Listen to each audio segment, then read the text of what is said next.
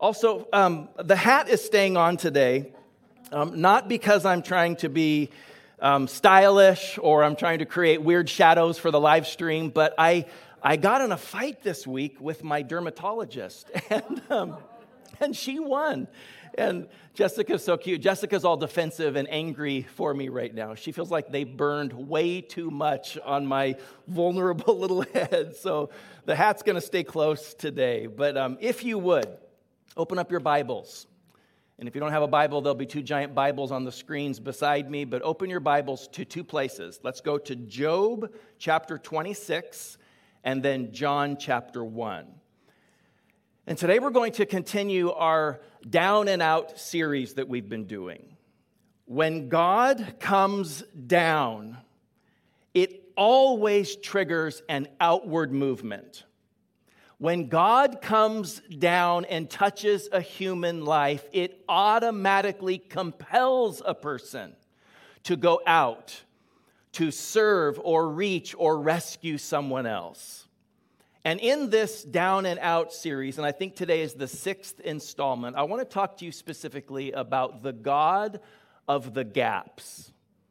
The God of the gaps. In Job chapter 26, verse 7, it says that God spreads out northern skies over empty space.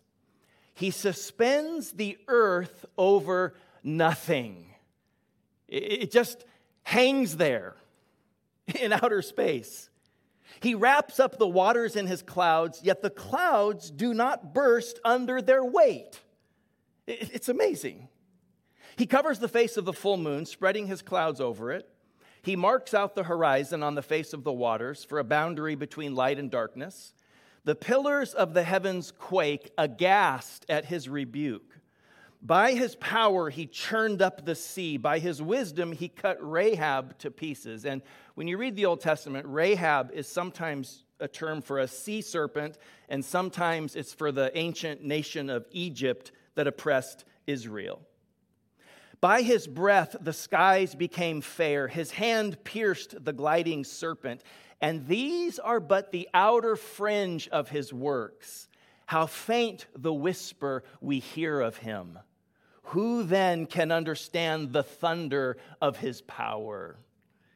And then over in John chapter 1, in verse 35, it says, The next day, John the Baptist was there again with two of his disciples. And when he saw Jesus passing by, he said, Look, the Lamb of God. When the two disciples heard him say this, they followed Jesus. Turning around, Jesus saw them following and asked, what do you want? They said, Rabbi, which means teacher, where are you staying? And he replied, Come, and you will see. So they went and they saw where he was staying, and they spent the day with him. Verse 43 The next day, Jesus decided to leave for Galilee. Finding Philip, he said to him, Follow me. Philip, like Andrew and Peter, was from the town of Bethsaida. Philip found Nathanael and told him, We have found the one that Moses wrote about in the law and about whom the prophets also wrote, Jesus of Nazareth, the son of Joseph. Nazareth, can anything good come from there? Nathanael asked. And Philip said, Come and see. The, the term, the God of the gaps, remember that's the theme of this installment today. The, the term, the God of the gaps, shows up in criticisms of Christianity when Christians, specifically in the field of science, try to attribute everything that's unexplainable or unknowable to God. And this used to happen a lot in ancient history when our understanding of science was very rudimentary. Lightning strikes a field and sets a forest on fire. And since we don't understand weather patterns and static electricity, we assume that Zeus is ticked off. And he must be in a bad mood and he just hurled a lightning bolt down to earth. Or it hasn't rained in months and we don't understand the seasons and the cycles and what's going on, so we think the gods must be angry. So we have to come up with a means of bringing sacrifices and vows to appease the gods to hopefully get it to rain. uh, or we don't understand yet the whole dynamic and interplay of the gravitational pull of the planets that hold our solar system in place. So we conclude that God must be literally holding up the earth in the palm of his hand. Now, these are, are more ancient um, dynamics, but it still happens. Sometimes we see a discrepancy in the fossil record. And when we see this discrepancy, scientists who are also people of faith, say, God. That must be God. That's our evidence of God. And maybe it is our evidence of God.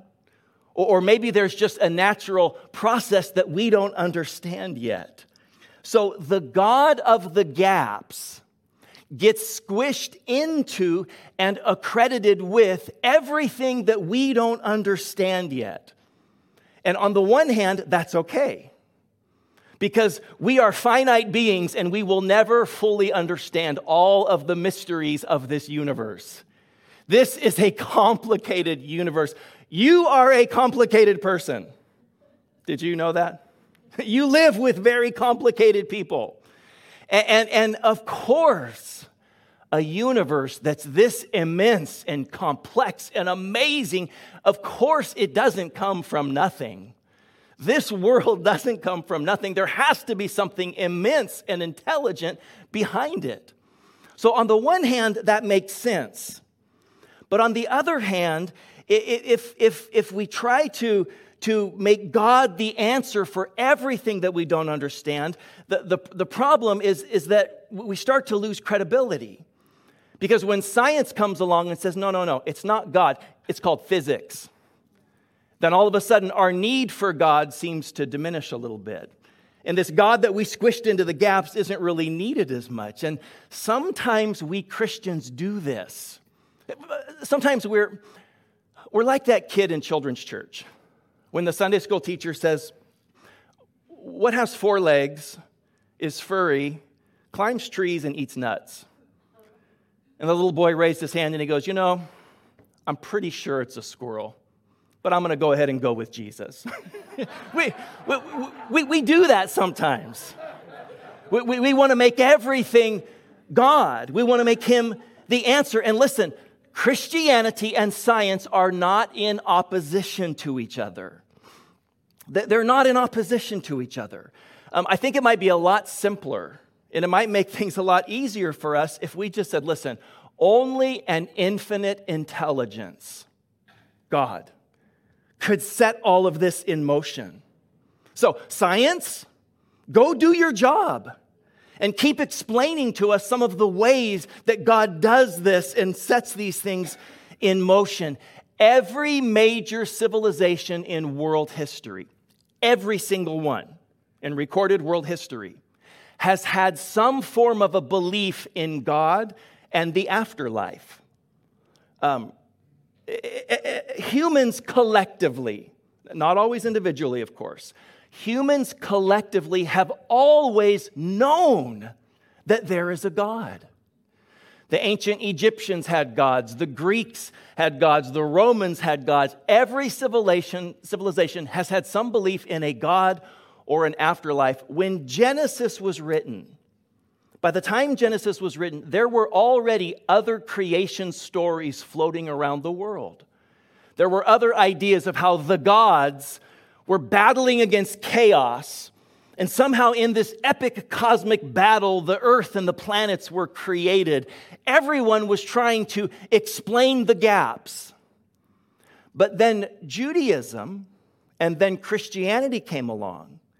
And they, they said, hold on a second, we're not just trying to fill the gaps. Judaism and then Christianity claimed that the God of the gaps had made himself known.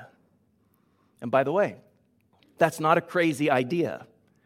If there is a supreme intelligence, if there is a God who has set this in motion, it's not a crazy thought to think that that creator might want to make himself known to his creation. So, Judaism said that God chose Abraham. And from Abraham, he created a family and then a nation through whom God would be revealed to the world.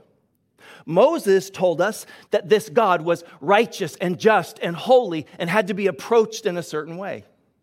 The prophets predicted the, the, the coming of a Messiah from God that would set the world right. Uh, and then, uh, back in our text, when Jesus appeared and passed by John the Baptist in John chapter 1, John freaked out and said, He's here. This is what we have been waiting for. Wrapped up in this person is the culmination of the ongoing, unfolding revelation of God making himself known to the world. This is the God behind the gaps. Here's how the Apostle Paul said it in Colossians 2 9. Paul said, In Christ, all the fullness of the deity lives in bodily form. Uh, the writers of Hebrews said that Jesus is the radiance of God's glory and the exact representation of his being. God is Christ like. Christ is the exact representation of God. In Colossians 1:17 it says he is before all things and in him all things hold together. So according to the scriptures Jesus is the God that we are looking for inside the gaps of our lives. Have you ever looked at our world? And have you ever noticed with me that we seem to know more about life than ever? But, but we know less about how to live life than ever. We know more about the mysteries of the universe than any other people on the planet. Science has shrunk so many gaps for us. And yet, we have not done that good of a job with the gaps in our own soul and in our relationships and in our, our, our, our, our lives. Despite all of our intelligence today, nations are still on the brink of war. Despite all of our pleas for solidarity and love, humans still traffic and kill each other. I mean, d- despite all of the promises of, of connection that social media makes, and, and despite the good that social media can do, uh, it also creates some gaps. Did you guys watch the Olympics? No? Are we the only two people that, on the entire world that watch the Olympics? Um, well, let me tell you about the Olympics. Um, Jessica and I were so excited to watch Mikaela Shiffrin in alpine skiing. Mikaela was uh, favored to win multiple gold medals. She's a two time Olympic champion. She crashed in three of her four races. And then her fourth race was a team event, and she came in fourth place. But, but she crashed, and imagine that. She's racing downhill at crazy speeds on an icy mountain, and she crashed. People ripped her to shreds on social media. I actually want to read you a few of the things that were said about her. And the, the, the, list went on and on. These are a few of the things that people said about Mikaela after she crashed in the Olympics. They called her choker, can't handle the pressure, loseritis, time is over, you need to retire, and that was misspelled. Uh, arrogant, narcissist, fake nice, got what you deserved, dumb blonde. Somebody called her a dumb blonde for crashing in the Olympics. And listen, I know that this is extreme online trolling. I, I get that. But that happens anytime someone tries to do or post or say anything of significance in our world today. You can't take a stand for anything on any side of any political aisle without gaps and, and not just disagreements. Not just I love you, but I, I deeply disagree with you. No, I mean fractures, ruptures. There, there's gaps in our humanity today. You know, uh, th- th- there's a lot of gaps. We, we, we, we, we chase money sometimes, only to find that A, money is hard to hold on to, and B, that, that hole in my heart actually isn't shaped like a dollar bill after all. that there are other things I actually need more than money. I'm so lonely. So I hook up with as many people as I can because that's the narrative that we're given in Hollywood and entertainment. But then I find that the loneliness isn't cured by that. I'm craving something else. Or sometimes we crave good things. We pursue good things like healthy relationships or ethical business ventures, but then there's tragedy and we lose those things. And all of a sudden, I'm staring into a different kind of gap. And, and, let me mention another kind of human gap that I think is very fascinating. You've heard of phantom pain. Phantom pain, of course, is the pain that a person feels when they lose a limb. And they feel the memory of the limb and the memory of the pain, even though the limb is no longer there. There was a, a young man in our uh, student ministry in Colorado Springs that lost a leg to cancer. In fact, he lost it right up at the hip, uh, suffered from severe phantom pain. But we, we were having a church picnic one day, and we got into this intense soccer match. And this young man asked if he could play, and he wanted to play goalkeeper because he thought that requires less movement. So he planted himself in the middle of the goal. So he's got two crutches and one leg. He's going to use the crutches to try and block. And I was playing, and I'll never forget, I, our, our, our youth pastor, who was on the opposite team from this young man, broke free with the ball. He, he was about from me to Joe away, and he drilled the ball. Like full force kick right on goal, kicked this young kid right in the face. So he's standing there with one leg and he's got his crutches. The, the, the, entire soccer field went totally silent. I was right there. His head snapped back, his whole body rocked back. He came forward and then he shouted, blocked it. but, but, but, but he, he dealt with amazing and terrible phantom pains. You know, phantom pain only exists if there was a limb there formerly. Nobody ever has phantom pain for something that was never actually there. And sometimes we lose limbs, we lose things that were amazing to us in life. Sometimes we face losses, and even though it's no longer there, the memory of it is, is, is crushing. The pain is crushing. You, know what else is really interesting to me, though? Is that sometimes I notice we humans ache for things that we've never actually had. You know, we ache for world peace, but our world has never known world peace. People ache for security, but we have never actually known absolute security in this life. We ache for a kind of love that we often have never actually touched.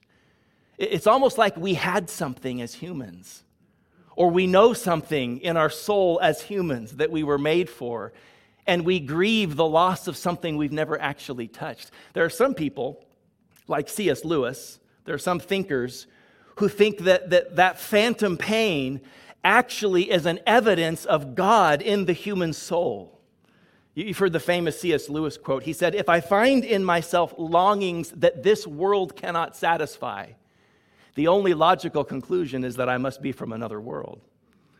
If I have this phantom pain of something I've never known, it must be there's something else. There's something behind the gaps. And listen, we need a different kind of the God of the gaps. We don't need a God to be the mysterious catch all answer for everything that we don't understand in nature. I believe in that God. But what we really need is a God that is able to fill the gaps in our humanity. We need a God who can be here and there and everywhere in between. There are ever widening gaps in the soul of human beings today. And we need a God that's sufficient to fill those gaps. Uh, on the night that Jesus was betrayed, um, he said something so amazing in John 14, 15.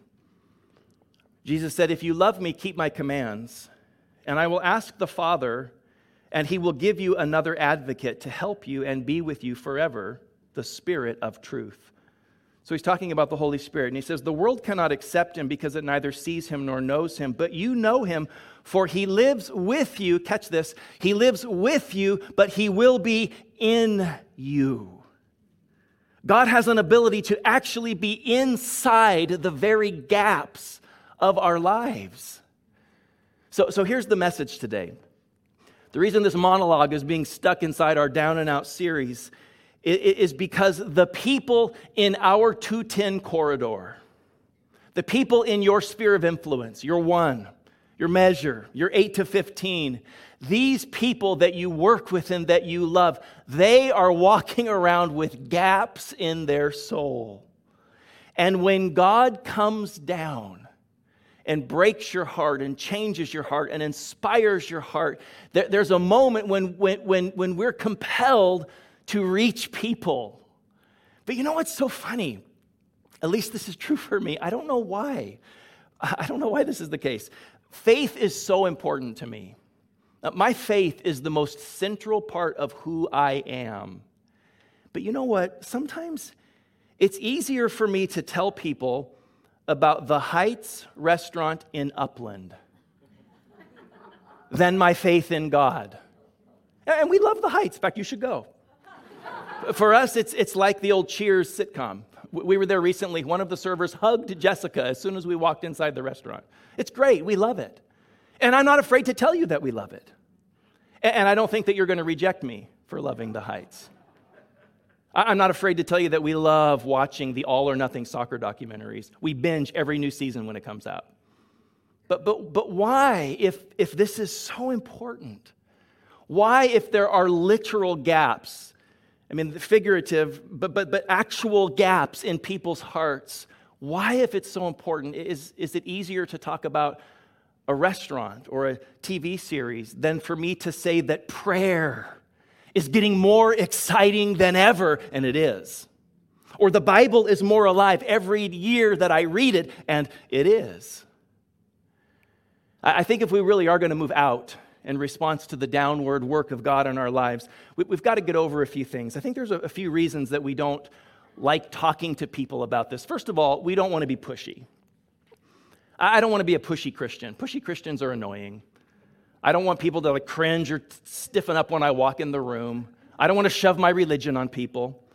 Um, and, but you know, number two, we're, we're afraid of being rejected.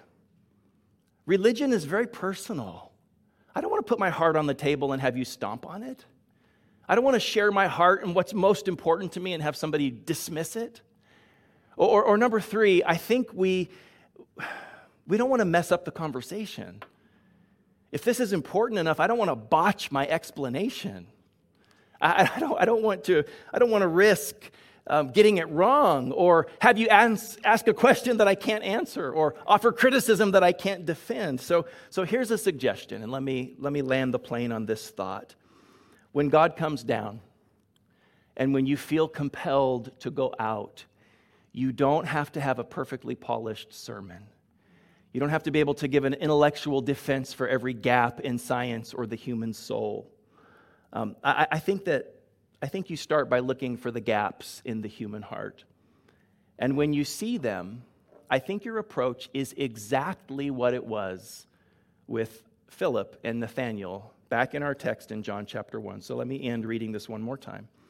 John 1:45. Philip found Nathanael. And he said, We found the one that Moses wrote about in the law. We found the one that the prophets have been telling us about. It's Jesus of Nazareth the son of Joseph. And then it's interesting here because Nathanael raises a criticism and a question that became a recurring criticism all through Jesus' ministry. He said, Nazareth, can anything good come from Nazareth? You know, the Pharisees, the strictest opponents of Jesus, used that exact same argument. So this would be like somebody raising one of the biggest contemporary arguments against faith. And I love how Philip responded. He didn't try and defend, he didn't try and do anything profound. You know what he did? He just quoted Jesus Nazareth? Can anything good come from Nazareth? And Philip said, Come and see. I, love this. He barely even knew Jesus. And yet Jesus was already shaping him. See, the, the day prior, Andrew sees Jesus and says, Hey, where are you staying? And Jesus says, Come and see. So suddenly, when Philip is confronted with a question that he can't answer, he just decides to quote Jesus and let Jesus be Jesus. And he says, Come and see.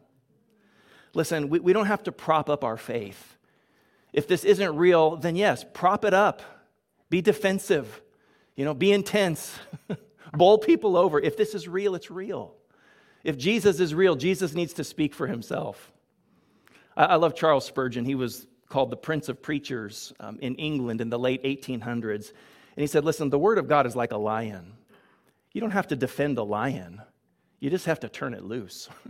it will defend itself. The Holy Spirit will be the Holy Spirit. We do need to be smart. We can't say a squirrel is Jesus when it's really a squirrel. We have to be thinking people. We have to be intelligent. We have to have answers. We have to be smart. But at the end of the day, Jesus is Jesus. The Holy Spirit is the Holy Spirit. God is God, and God will be God. So when the gap is opening in the human heart, um, and Ben, you can bring your worship team back up. Sometimes all we need to do is be a good hostess. All we need to do is be a good host and suggest an introduction. Come and see. In fact, there's a little simple six word prayer If your God, invade my world. If you're really there, here I am. If you're not there, it doesn't matter, but if you're there, here I am. If you, if you said that you came to make yourself known, I want to know you. I want to know what's behind the gaps. I want you to fill my life and flood my life. And so we're standing at a time in human history when the gaps in humanity are broadening at a rapid pace. It's, it, it's really mind boggling. Um, the, the, the increase in knowledge is so drastic. Back in the early 1900s, knowledge was increasing like every 50 years. Do you know knowledge is increasing every 18 months? Eh, how do you get your head around that? We know more than ever, and yet we're just as fractured as ever, if not more so. And I think the perfect way to end this particular morning, when there's trauma in Europe, there's trauma in the Middle East, and there's trauma in some of our own souls, is to spend just a couple more minutes and to sing that song, What a Beautiful Name It Is, the name of Jesus. Would you stand with me? Let's end and let's just go back to worship and let's end fixating on the one who is the God behind the gaps in our planet in our humanity, and in our own hearts.